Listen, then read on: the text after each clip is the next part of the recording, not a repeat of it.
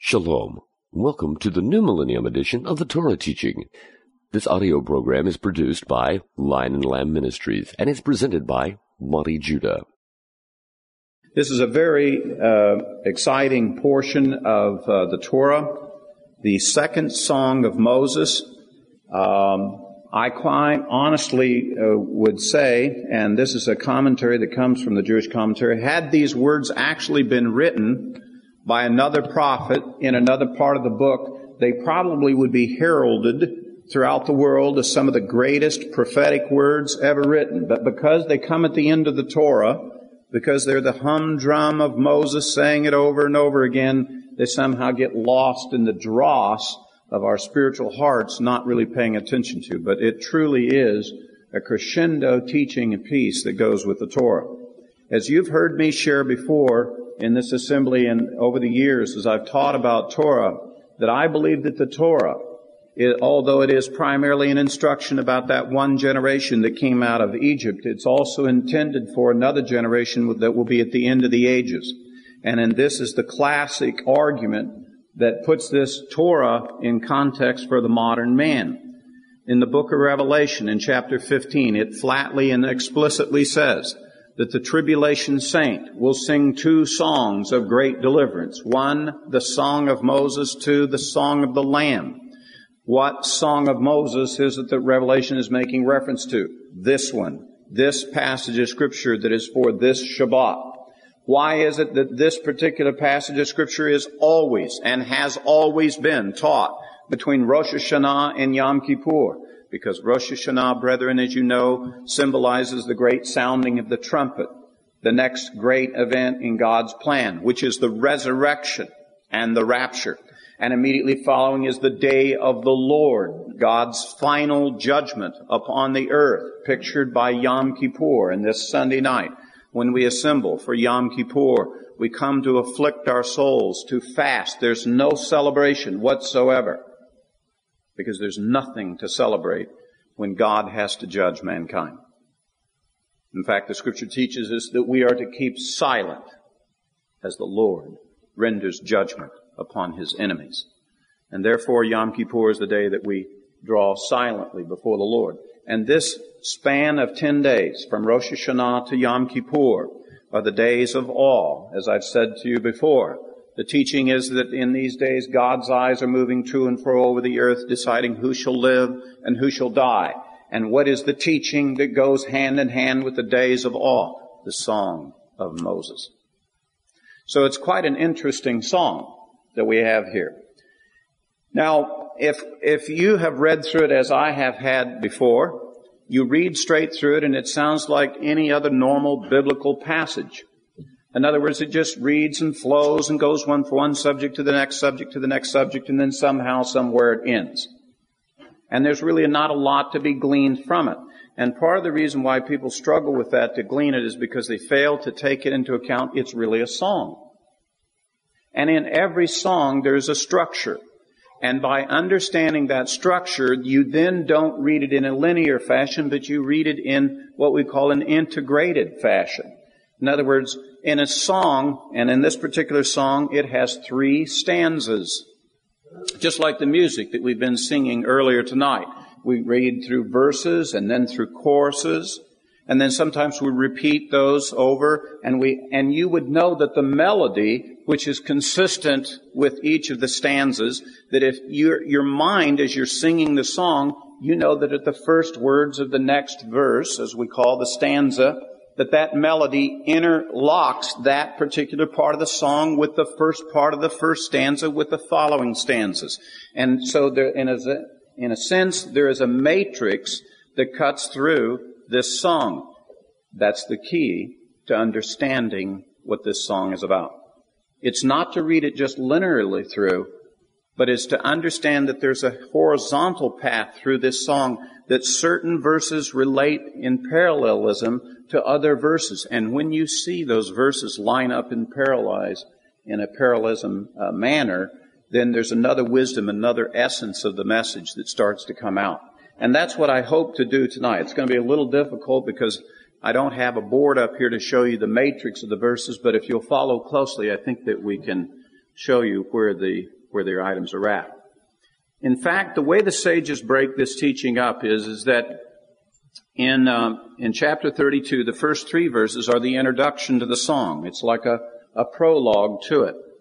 Then there are three stanzas to the song. The first stanza is from verse 4 through 15. The second is verse 16 through 27. The third is verse 28 through 39. And then we have an epilogue to the song, a conclusion to the song, which is verses 40 through 43. Let me read through very quickly for those of you who may be listening and and uh, with your scripture. Let's just go through the straight reading of it, and then we're going to go back and look at those other this other matrix of how the song is structured, and you're going to see something rather interesting emerge. Chapter 32, beginning at verse 1, the Song of Moses. Give ear, O heavens, and let me speak. And let the earth hear the words of my mouth. Let my teaching drop as the rain, my speech distill as the dew, as the droplets on the fresh grass, and as the showers on the herb. For I proclaim the name of the Lord, ascribe greatness to our God. The rock, his work is perfect, for all his ways are just.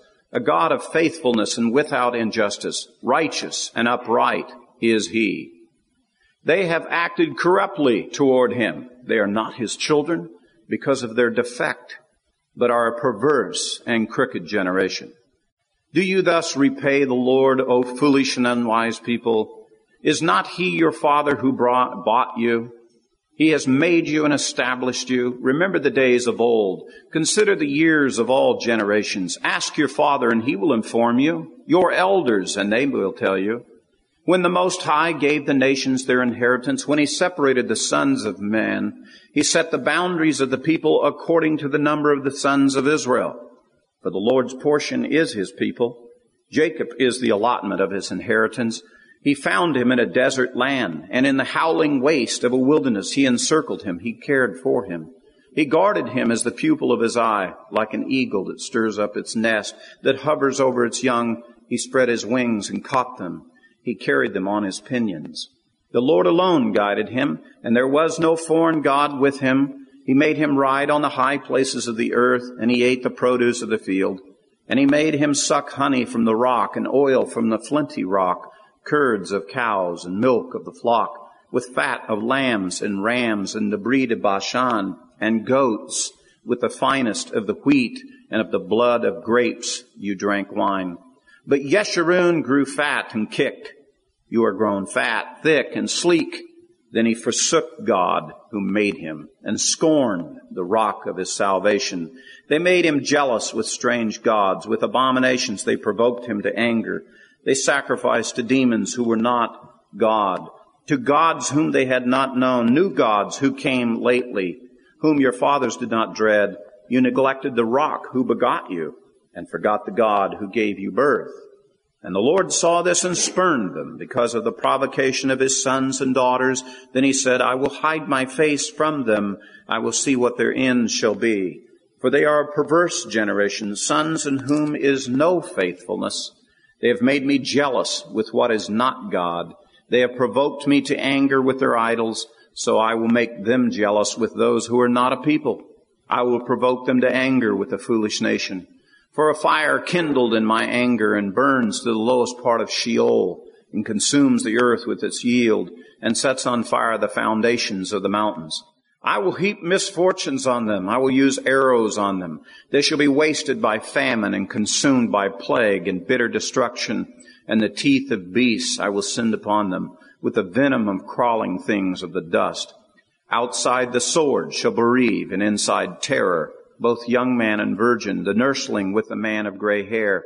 I would have said, I will cut them to pieces. I will remove the memory of them from men, had I not feared the provocation by the enemy, lest their adversaries should misjudge, lest they should say, our hand is triumphant, and the Lord has not done all of this.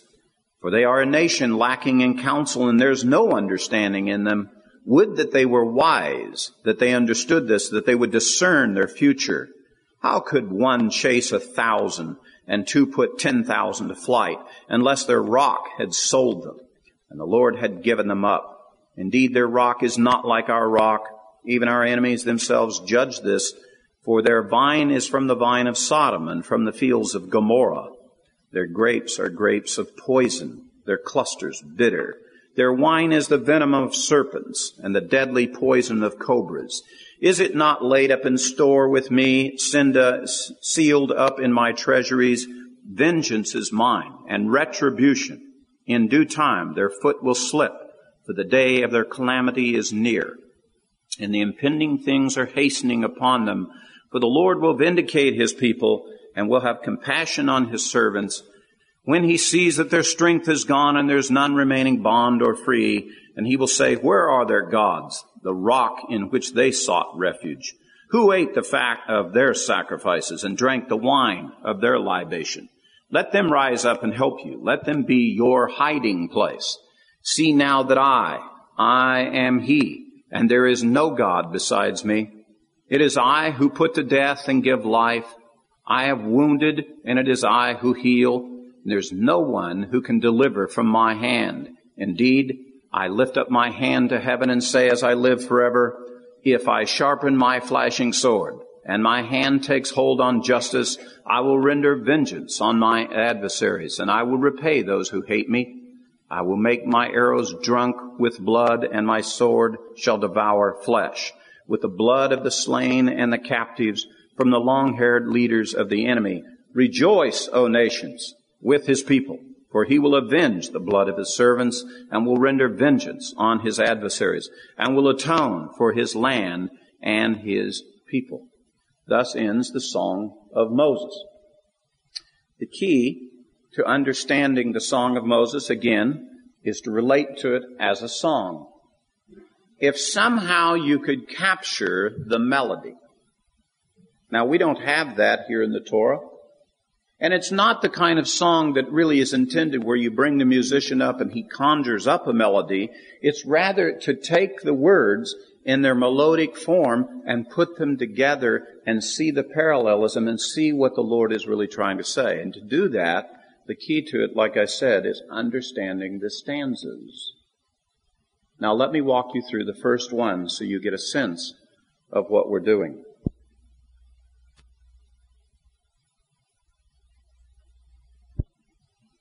There are four sections to each of the stanzas. In section number one, it's verses four through six. The same section in the second stanza is verses 16 through 18. And on the third stanza, that same section is 28 through 30. There is a clue. If you will take verses 4 through 6, match them with verses 16 through 18, matching them with verses 28 through 30, something emerges that you didn't see in the song before. Let me read the verses again to you in that first section. Beginning at verses 4 through 6. The rock, his work is perfect, for all his ways are just. A God of faithfulness and without injustice, righteous and upright is he. They have acted corruptly toward him. They are not his children because of their defect, but are a perverse and crooked generation. Do you thus repay the Lord, O foolish and unwise people? Is not he your father who brought, bought you? He has made you and established you. Moving to the second stanza, see what is parallel now to this section. Deuteronomy 32 verses 16 through 18, we're going to find follows verses 4 and 6. They made him jealous with strange gods with abominations, they provoked him to anger. They sacrificed to demons who were not God, to gods whom they had not known, new gods who came lately, whom your father did not dread. You neglected the rock who begot you and forgot the God who gave you birth. I don't know if you de- detected it, but right off the bat, you see the parallel, the word the rock? In the first stanza, the rock his work is perfect. But in the second stanza, it's talking about it it says, You've neglected the rock. He's perfect and you're with fault. You're crooked and perverse because you've neglected the rock. You've neglected the thing which is perfect. The third verse with the same section is chapter 32 verses 28 through 30. See if this rock theme doesn't stick through on this message. For they are a nation lacking in counsel. There's no understanding in them. Would that they were wise, that they understood this, that they would discern their future. How could one chase a thousand and two put ten thousand to flight unless their rock had sold them and the Lord had given them up? You see that little section there about the rock? And what it's trying to show you is this is just the first taste of this song. This little melody we now see going through the three stanzas, what is in parallel in those first sections is about an identification of God and God being discarded. From the very beginning, if you look back at the history of Israel, from the moment that they crossed over the river Jordan, that was the mistake they made. Every mistake found in the history of Israel, every mistake found within those who call themselves the spiritual people of God, the first step of your mistake is you neglect the rock. You forget that He's perfect. You choose something else. You go in a different path than the one He has laid out before us. And then the question is always lingering. How do we have wisdom? How do we understand truth and the right way to go? How do we know the will of God? I can tell you right now, brethren, it's not by rejecting God. That's not how you will find truth and knowledge and understanding. Obviously, it's by following God are those things going to be found. If you look at the history of Israel, it is dotted and punctuated throughout its history when they followed God, things went well. When they didn't, and they turned away from God, things didn't go so well. And in the course of our lives, it is my testimony, and I'm sure the testimony of many seated here, that they could stand up and tell you, brethren, I can tell you, when I was walking with the Lord, my life was better. And when I wasn't walking with the Lord, it wasn't so good. And thus, we uh, individually can bear the same testimony that Israel has had corporately and as a nation. Let's go a little bit further with the second section so you can see how this begins to mature and take shape. In the second section, again, we'll look at the first stanza, the second, and then the third as to the structure. In the first, in the second stanza, or excuse me, in the first stanza and the second section of thought, beginning at verses 7 through 9. Remember the days of old. Consider the years of all generations. Ask your father and he will inform you. Your elders and they will tell you. When the Most High gave the nations their inheritance, when he separated the sons of, of man, he set the boundaries of the peoples according to the number of the sons of Israel. For the Lord's portion is his people. Jacob is the allotment of his inheritance. You notice that the subject shifts now not to the person of God, but to the sons of Israel to the sons of God. Verses 19 through 21. And the Lord saw, this is of the second stanza, and the Lord saw this and spurned them because of the provocation of his sons and daughters. Then they said, I will hide my face from them. I will see what their end shall be, for they are a perverse generation. Sons in whom is no faithfulness. They have made me jealous with what is not God. They have provoked me to anger with their idols. So I will make them jealous with those who are not a people. I will provoke them to anger with a foolish nation. Do you see the theme, the sons coming up? They are sons and daughters, sons in whom there is no faithfulness. And faithfulness, as we've learned from the Torah, is believing in the promises of God. If you have rejected the rock, if you rejected the person of God, then obviously you're not going to believe in His promises. And therefore you have no faith. You walk not by the faith of believing the promise of God, but you walk by your sight, not believing the promise of God. Now this third one in the third verse becomes even more poignant on this point about the sons. Verses 31 through 33. Indeed, their rock is not like our rock, even our enemies themselves judge this. For their vine is from the vine of Sodom and from the fields of Gomorrah. Their grapes are grapes of poison, their clusters bitter. Their wine is the venom of serpents and the deadly poison of cobras. Didn't see the word sons, did you? It's been replaced. Instead of sons, he's saying they're snakes. They've become like snakes. Instead of being of the true olive tree, they're the vine of Sodom and Gomorrah. Instead of being sons, they're serpents. And so the theme is from sons who reject God who become like snakes.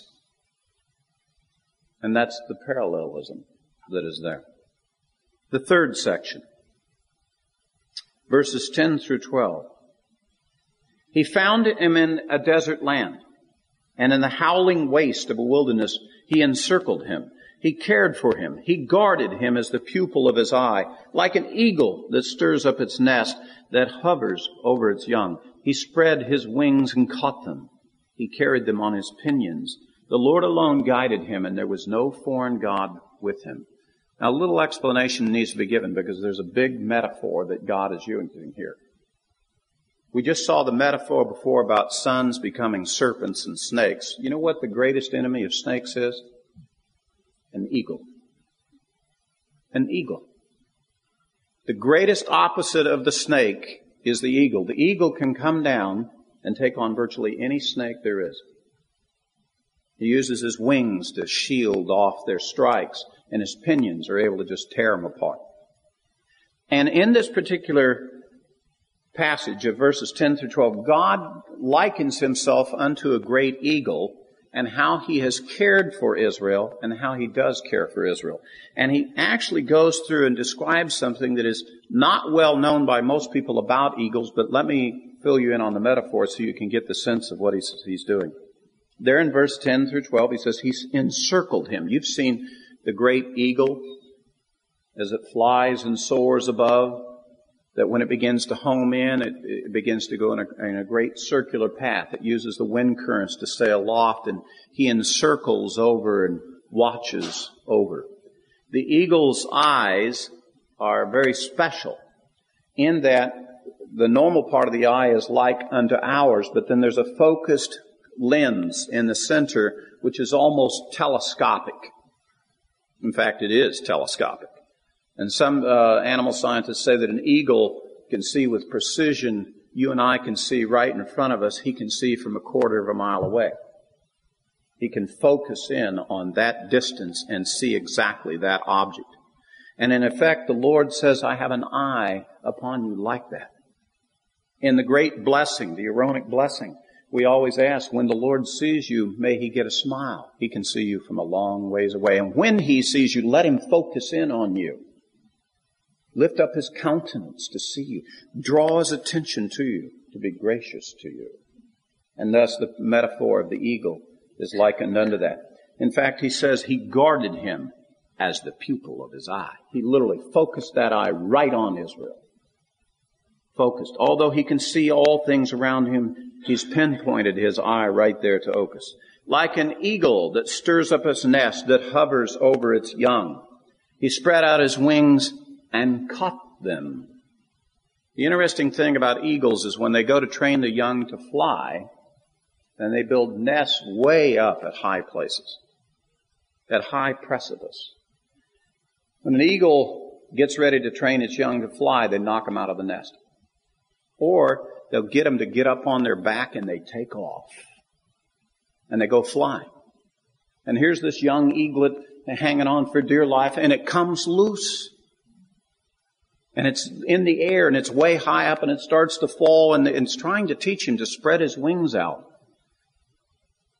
That little eaglet will never hit the ground because the big eagle will watch and if he sees he's getting ready to hit all the way to the ground, he literally swoops down and puts his, positions himself underneath him so he can grab onto, literally catches him on his wing. Or, if need be, he'll grab him with his pinions and taking back to the nest. You can imagine the fright that the young eaglet goes through learning to fly. Being thrown out of the nest, screaming toward the earth at 45 miles an hour, and somehow getting caught in the middle of the air before you hit the ground. And at some point they learn to spread their wings and they fly. And in the same way it says that God in the same tender, loving care, has been doing this with Israel. I can assure you that when Israel was in the wilderness and didn't have too much to drink and nothing to eat, they probably were wondering, where are you, God? In fact, that was their number one complaint. Where are you, God? That's like the eaglet falling down through the sky. Where are you? And it says that the scripture says that he intentionally made Israel to suffer hunger and to suffer thirst so that they might learn not to follow, not to chase after the bread of men, but to chase after the word of God that comes forth from him. And in the same way, the eagle has to learn to fly. And so he's trained and instructed. And as it says, he spread his wings and caught them. He carried them on his pinions. In other words, he kicked them out of the nest. He made them get out of their comfort zone. He made them to learn to fly. And quite honestly, brethren, the same can be compared to us. The scripture tells us that God is constantly trying to teach us to walk by faith, not by our sight. I'm telling you that, that walking by faith is not a natural thing for the natural man. He, I would much rather use my eyes and, and, and other things and be in control. But when you're walking by faith, you're just taking the Word of God and you're saying, I believe and I'm going to go forward with it. And I'm going to trust Him. It's going to happen. He's going to bless me. I'm going to do it. It's going to be alright. That's a real scary feeling while you're free falling. That you'll be caught. That you won't be smashed on the bottom, that disaster will not come to you. And sometimes God will kick you out of your nest. Scares the living daylights out of you when He does that. But you won't hit the ground. He will catch you. He'll either catch you by His pinions, or suddenly He'll be underneath you and you'll hang on and He'll bring you back. We're supposed to be learning to spread out our wings and to fly. This talit, this symbol, did you know that when we hold it out like this, it's called the wings? The wings of the Lord on His talit. And that we're supposed to walk by faith on these wings. And so it's a little bit like the analogy of flying, the eagle flying, as opposed to upon your legs, the way that you would normally think. This section three, now extending to the second stanza, let's see how the metaphor carries forward. Verses 22 through 24. It gets very interesting. For a fire is kindled in my anger and burns to the lowest parts of Sheol, hell, and consumes the earth with its yield and sets on fire the foundations of the mountains. I will heap misfortunes on them I will use my arrows on them. They will be wasted by famine and consumed by plague and bitter destruction. And the teeth of beasts I will send upon them with the venom of crawling things of the dust. You know what the greatest test of faith is that's going to come? It's when all the believers, the last generation, are thrust out of the nest of comfortable Christianity into the free fall we're going to call the Great Tribulation. And you talk about a scary ride. The words that have been said of the Great Tribulation challenge everything that you would walk normally by sight. What shall we eat? Where shall we live? How shall we be safe? Where will we go? What will we do how will we avoid the enemy? And by the way, we've all heard the spies' reports. Well, there's some really bad dude there, the Antichrist. He'll be in charge of the whole place. He's going to make everybody take a mark thing, and you can't buy or sell without that. Oh my goodness, if I can't buy or sell, how can I live? How will my family be provided for? And the real question is, do you now believe with all of those things taken away and God pouring out all of his judgments that he can deliver you? You remember the analogy of the eaglet falling through the air? The ground is approaching quickly. Will I be caught? Will I be safe? Or will I go headlong into this mess? You know, the real problem with uh, falling is that falling doesn't hurt you. It scares you. But it doesn't hurt you. As I, in my most recent professional career, I, one of the things I had to explain to all these engineers at the NexRad radar site that falling off a 40 meter tower did not hurt you. It was the impact with the ground below that would hurt you. While you're falling, there's no problem. Until you come to that last moment. And in the fa- in a sense, when most believers look at the issues of the Great Tribulation, and the reason I mention that is because the four great judgments of the Great Tribulation are listed here in verses 22 through 24. The problem with going through the Great Tribulation, they think that simply being there is the trauma and the bad part. No. That's like falling.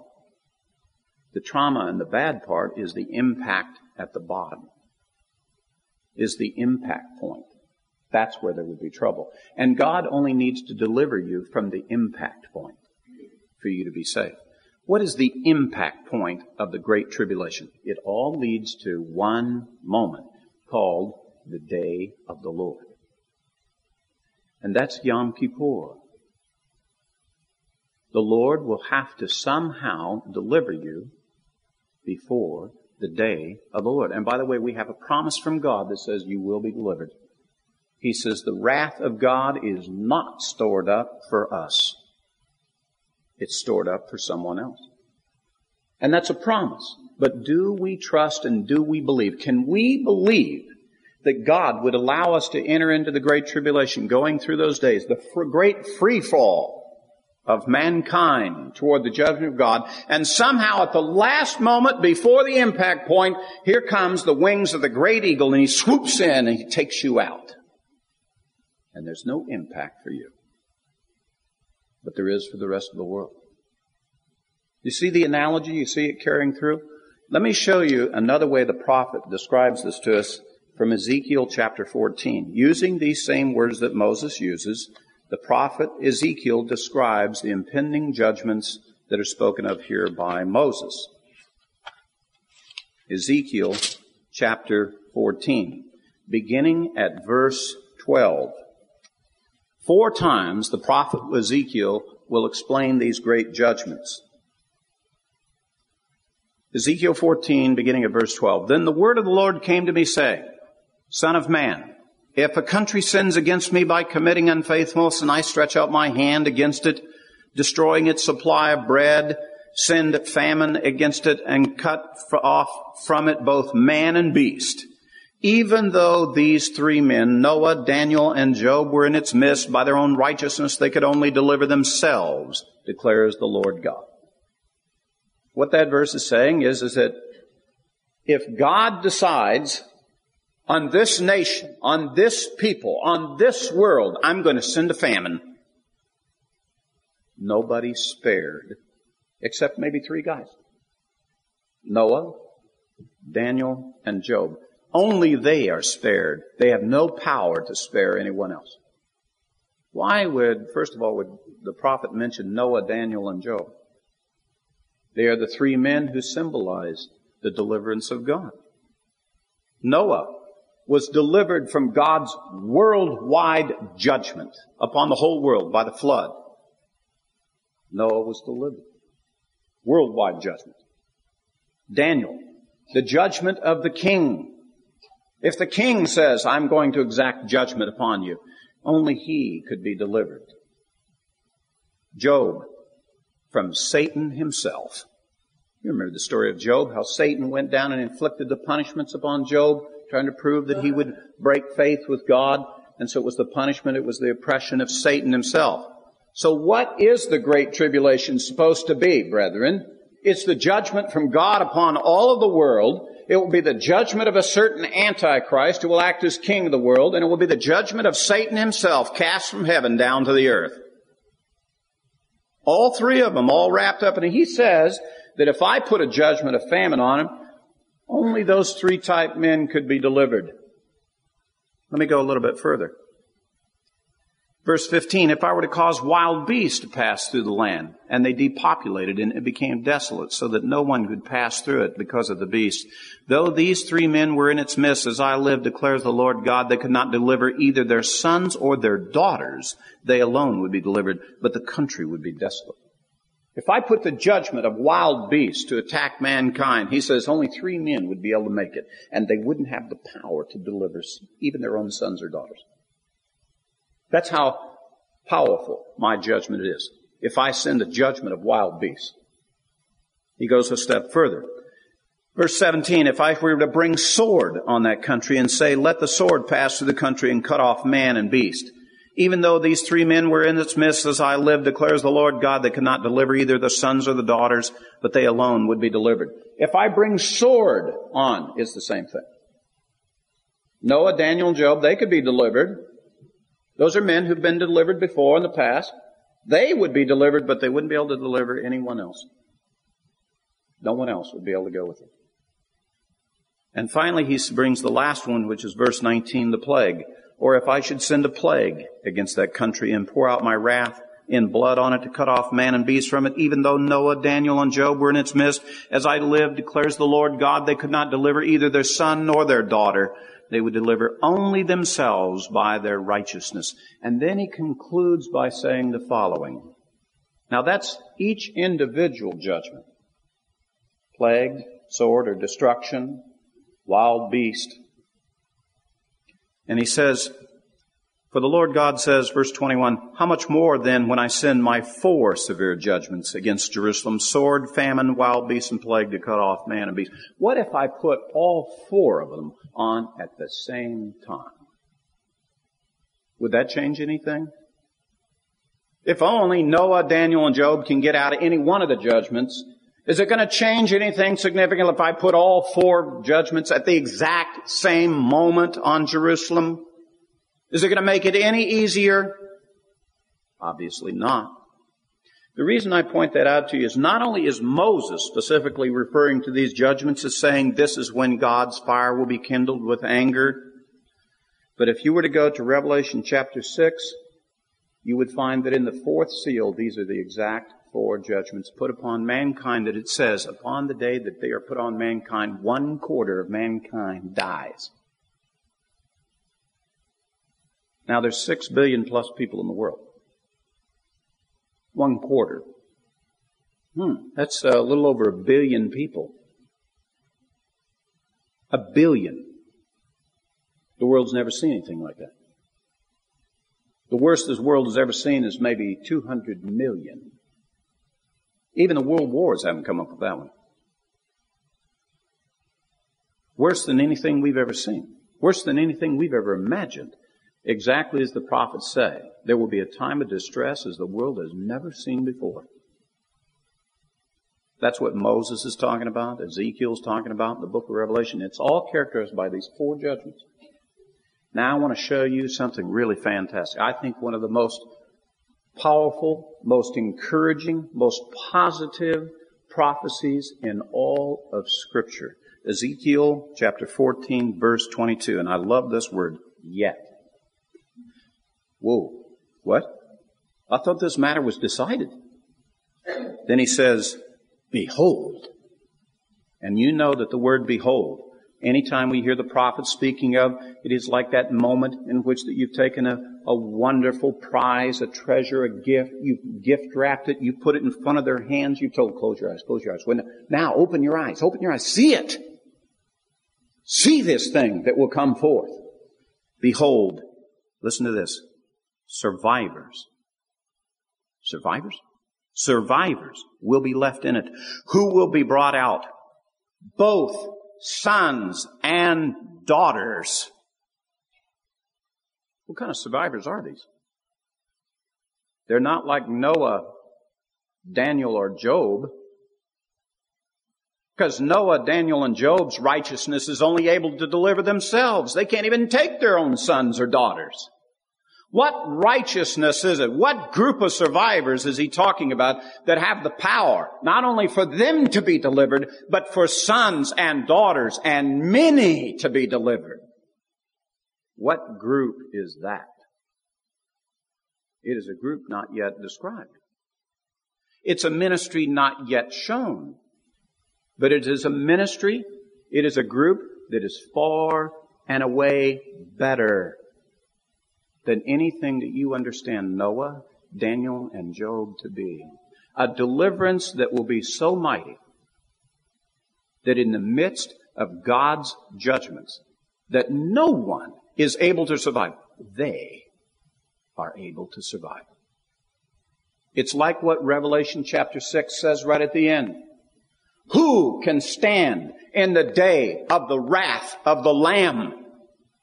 When they see the sign of Him coming, who can possibly stand? The heathen will cry it out. Nobody will be able to survive this. The answer is given in chapter 7.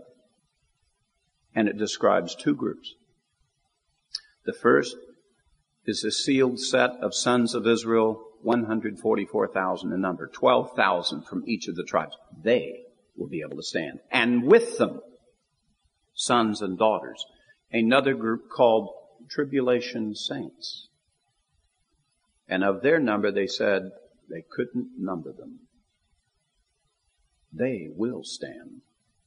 They will be left standing after the day of the wrath of the Lamb. After those great judgments. They will still be there because they will have been caught on the wings of the great eagle and lifted up, and there will be no impact for them. They are the ones that belong to the nest, that belong to the king, that belong to the kingdom. They are the ones who are going to make it. Now it may look there for a little bit like they're free falling and like they're going to be caught up with everyone else.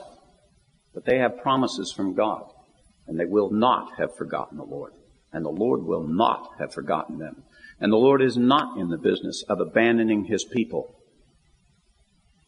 and it will be proved like never before. Not like the case of Noah, Daniel, or Job, but by the case of those called tribulation saints. Not like the case of Noah, Daniel, or Job, but by the case of those called tribulation saints. Now, brethren, I have news for you. I don't know if you've ever thought about this. Uh, you know, many of you have uh, looked at the Bible and looked at the various characters of the stories of how God is revealed to us and said to yourself, my, that was uh, Abraham. He, he was quite a stature of a fellow. I mean, the way he left uh, his father's house, the city of Ur, the way he came and he got this promise, the way he took his son, Isaac, and obeyed the Lord, and how God through Isaac and his descendants, they became as the stars of the heaven, and how Israel came out of Egypt, and the crossing of the Red Sea, and the, the making the movie Ten Commandments, and, and Charlton Heston, and all that stuff. And maybe you never compared yourself with any of them. Maybe you said, oh, I can't possibly do that. I mean, those, those are great, great men of faith. I have news for you. The Bible clearly says that the end time saint, the last generation of saints shall do far and away exceedingly more in showing forth the glory of God than all the previous prophets and saints before. They will be used by God to show the glory of God to the whole world.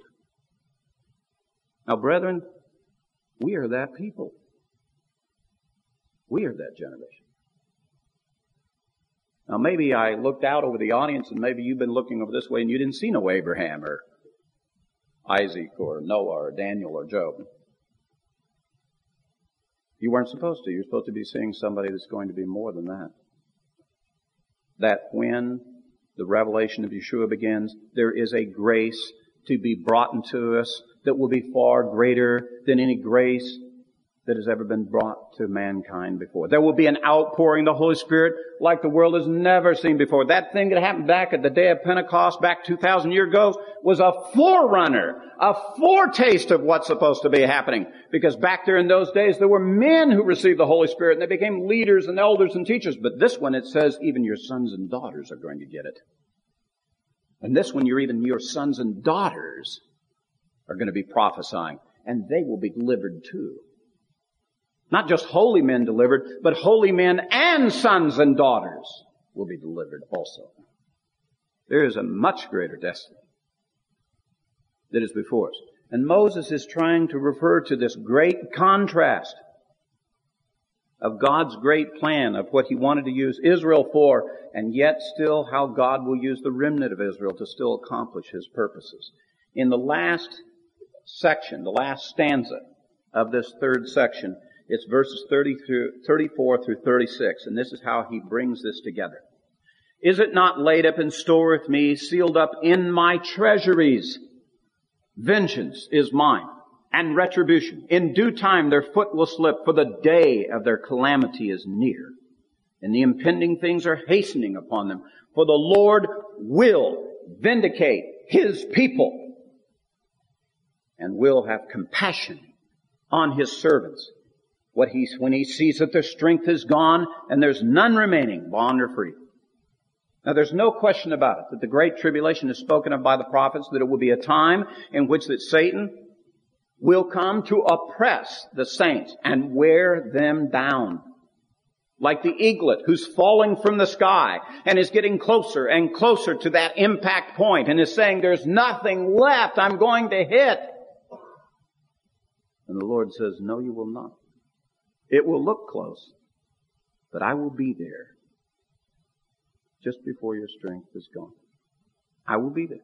And I will vindicate my people. I will have compassion upon my servants. And the word vindicates one of those wonderful uh, 59 cent words. Let me give you more definition for it. The word vindicate means I will be a strong defense for and I will prove you. When I come to your aid and vindicate you, there won't be any more argument left. You will have won. I will have defended you perfectly from the danger that was before you. And yes, there is a day of calamity coming. There is a day of great judgment that is coming. But it's not for you. But you will see it. You will see the wicked destroyed, and judged, the scripture says. You will see it with your eyes, but it will not hit you. Because the servants of the Lord are protected and vindicated by God. This is the great hope of Israel. That no matter how bad we mess it up, that the Lord will deliver us. That the Lord will come through for us. And this is our great hope and our great promise that we have of our God that no matter what we do in our faith, as long as we'll stick to the rock, as long as we'll ascribe to God, as long as we'll look to Him, regardless of the circumstances, regardless of what it looks like to us, we will be delivered. We will be vindicated. We will receive the compassion of God. We will make it.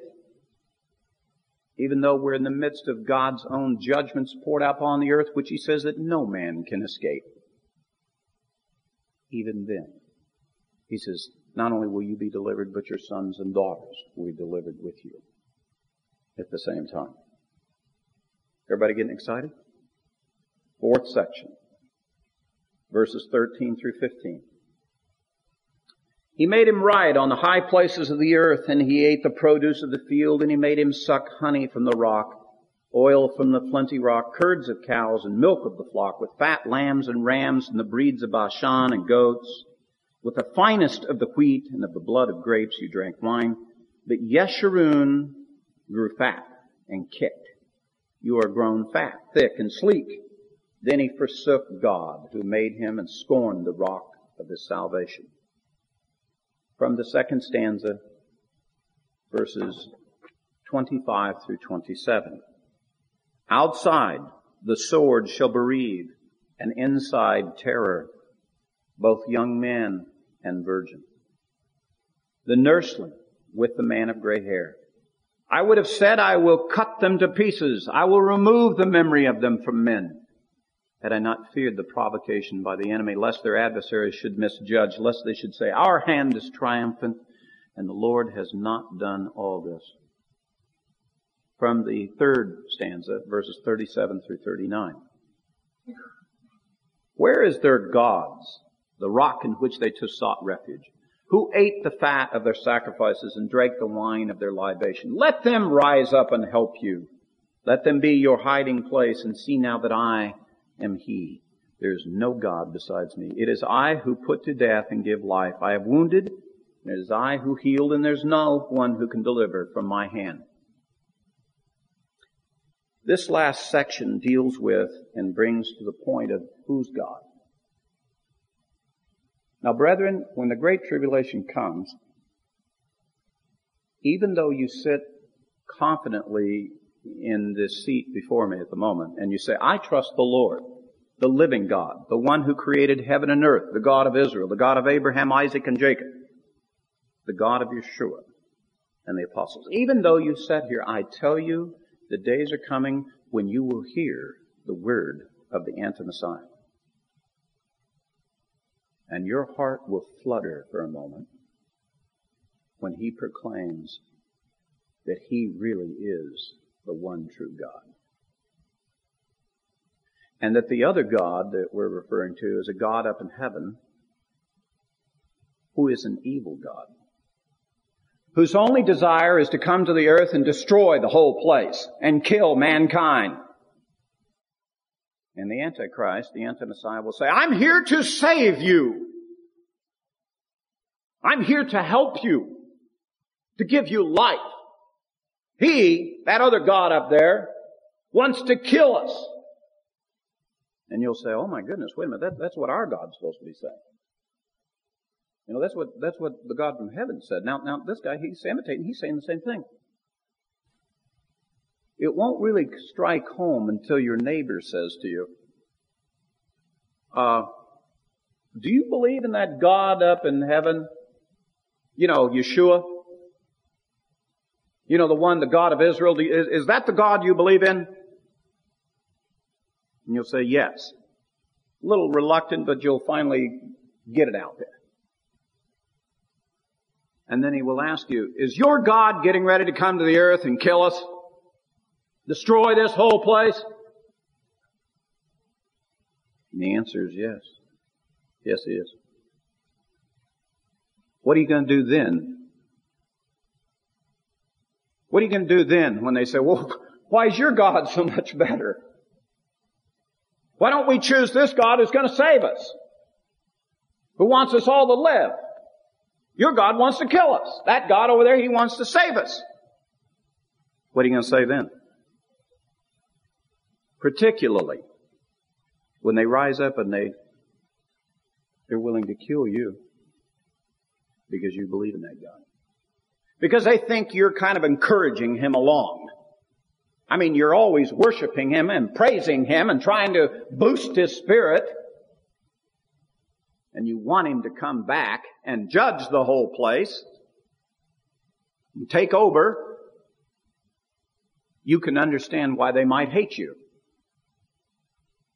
Then it'll be a real interesting world to live in, won't it? Real interesting neighborhood to be in. That's what we're about to face. And the question is going to be, well, whose God is going to deliver who? Which God has the power to deliver? Because the Antichrist will be saying that he's going to deliver the world from a vengeful God coming from heaven. In fact, that's the whole idea behind Armageddon. The, whole, the whole deal on Armageddon is Antichrist is going to convince the armies of the world to go to this valley to try to kill God on return. As stupid as that sounds, that's actually what the world's going to do. They think they actually are going to have a chance. What is it that they are believing in that would make them think that they could possibly pull that off?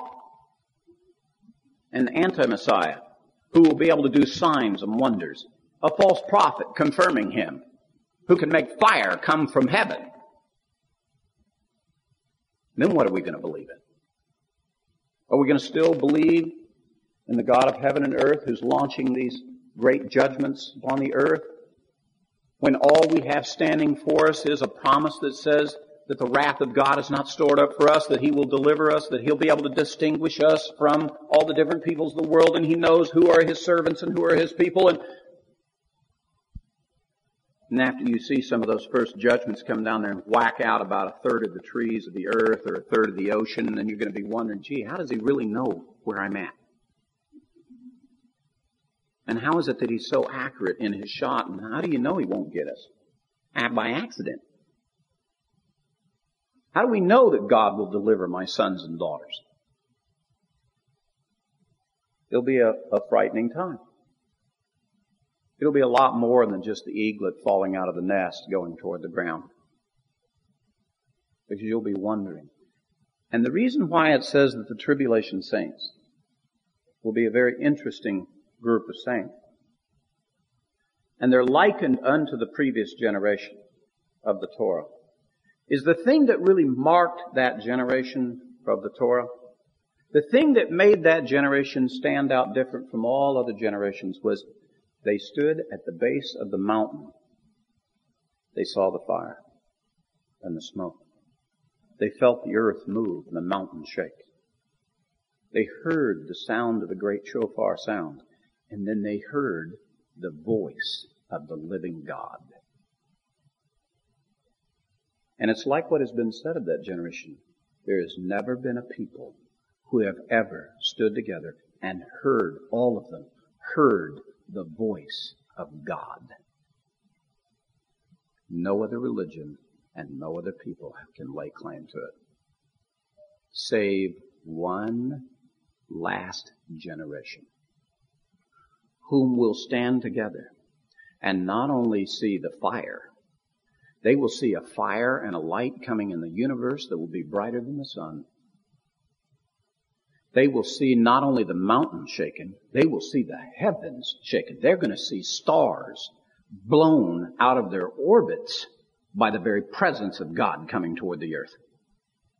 It says the stars will be fleeing from him like unripe figs, shaken loose. And they too will hear the voice of the living God. That's what compares the last generation to that generation in the wilderness. That's the reason why Moses wrote a song. To connect that generation in the future with the generation before. And to draw it to the end of the age. He concludes it and bringing all this together by saying, this is how the Lord will answer all of this. This will be the great answer to the question of those days. Verses 40 through 43. Indeed, I lift up my hand to heaven and say as I live forever, if I sharpen my flashing sword, my hand takes hold on justice, I will render vengeance upon my adversaries, and I will repay those who hate me. I will make my arrows drunk with blood, and my sword shall devour flesh with the blood of the slain and the captives from the long-haired leaders of the enemy. Rejoice, O nations, with his people for he will avenge the blood of his servants and will render vengeance on his adversaries and will atone for his land and his people. And the key phrase there that is followed by the prophets, if you would turn with me to Ezekiel 21, is this sword. That when the Lord brings forth this particular sword, Ezekiel 21, beginning at verse 1. And the word of the Lord came to me saying, Son of man, set your face toward Jerusalem and speak against the sanctuaries and prophesy against the land of Israel. And this is a prophecy applicable to this very day. And say to the land of Israel, Thus says the Lord, Behold, I am against you, and I shall draw out my sword out of its sheath and cut off from you the righteous and the wicked because I shall cut off from you the righteous and the wicked. Therefore my sword shall go forth from its sheath against all flesh from south to north. Thus all flesh will know that I, the Lord, have drawn my sword out of its sheath. It will not return to its sheath again. As for you, son of man, groan with breaking heart and bitter grief, groan in their sight. And it will come about that when you say, when they say to you, why do you groan that you will say because of the news that is coming and every heart will melt, all hands will be feeble, every spirit will faint and all knees will be weak as water. Behold, it comes and it will happen, declares the Lord God. And the word of the Lord came to me saying, Son of man, prophesy and say, Thus says the Lord, say, a sword, a sword sharpened and also polished, sharpened to make a slaughter, polished to flash like lightning. There will be a sword that will flash like lightning. Now let me show you as a concluding passage from Revelation chapter 19. This is the vision that it says the last generation will see. Revelation 19, beginning at verse 11. And I saw heaven opened, and behold, a white horse, and he who sat upon it is called faithful and true, and in righteousness he judges and wages war. His eyes are a flame of fire, and upon his head are many diadems, and he has a name written upon him which no one knows except himself. He is clothed with a robe dipped in blood, and his name is called the Word of God. And the armies which are in heaven, clothed in fine linen, white and clean, were following him on white horses. And from his mouth comes a sharp sword, so as that he might smite the nations. We are the people who will see the sword.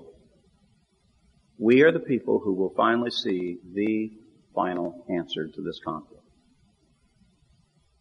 Who really is the one true God? Is it the one that we trust in or is it the one that will come? Is it another God that maybe is about the earth who is offering deliverance or a way of life, a religion? The issue is getting ready to be decided.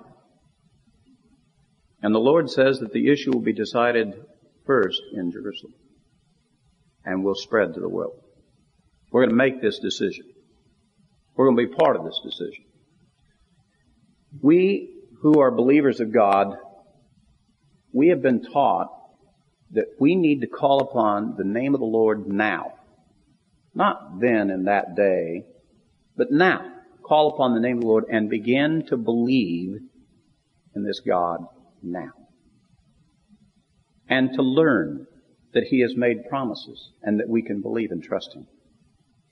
And to understand His great plan so that when the days of trauma, the days of calamity come, that we will not be those who are, have spirits fainting, or who are weak-kneed, or have limp hands, but rather we'll be the ones that others will be coming up and asking, what is the reason of peace in your life?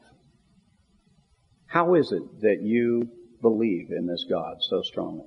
Because the world would be desperate to find the right God to believe in. And we're going to have to do it in the face of the enemy pursuing us and trying to convince the world with every falsehood there is possible. And it won't be easy. I have shared with most people that most of us have made our confession of faith generally in a pleasant and peaceful place. Many of you probably earlier in your life were given the opportunity to make a confession of faith and you came into an assembly that was maybe like this one and and when you got up there and you were dealing with all your personal fears and trepidation and whether or not you could trust the Lord and, and whether or not you could even weather the embarrassment or whatever it is that you were emotionally experiencing. But then when you finally got up here and you finally made your confession and you finally admitted that you wanted to trust in the Lord, why everybody was there to greet you. They had smiles. They were, you know, shaking your hand. They applauded. They welcomed you. It was wonderful. And since then you've met with other brethren who are glad to see you and greet you and receive you well. And our confession of faith has been under the most pleasant conditions. But brethren, there's a day coming when some of us may have to make our confession of faith and you'll be brought in by chains and you'll be compelled and maybe you won't have all your clothes on.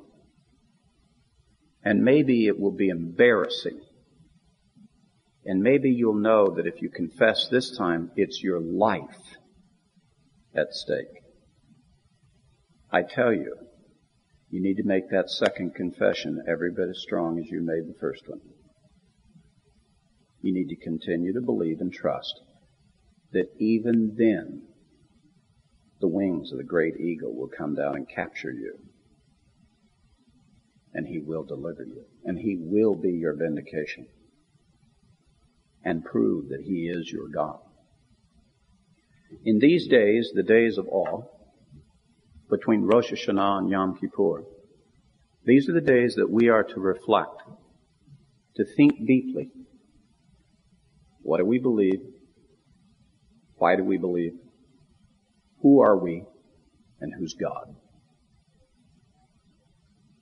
The Lord is looking about to see who's with him. Who wants to choose life?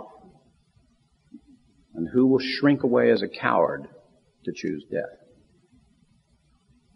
Now up to this point, brethren, in time, we've been very fortunate to live in a peaceful place with pleasantness. But we know that the prophecy says that there's a day coming when the whole world will be tried. And we're going to be in that world when it's tried. And those judgments are going to be falling all around us. And we're going to have to believe even more then that it's not chosen for us, but that we've chosen the right God. So as we come to terms with that God's judgment is certain, we also come to terms with as to whom we're going to choose and whom we're going to believe in. Amen? Let's pray. Father, thank you. Thank you again for this season. Thank you for our new year, leading us up to the Day of Atonement. Lord, that we might remember that you are our covering, our atonement. You're our God. Not other gods, not other things of the world, not even those that would falsely represent themselves as you. We choose you, Lord. He who chose us. He who created the heavens and the earth. And he who has a great plan and will be king forever. And Lord, we choose to be your servants. And we desire, Lord, to be found in you, covered by your wings, protected by your defense. Lord, look within our hearts in these days and see if there be any way that needs to be improved and corrected.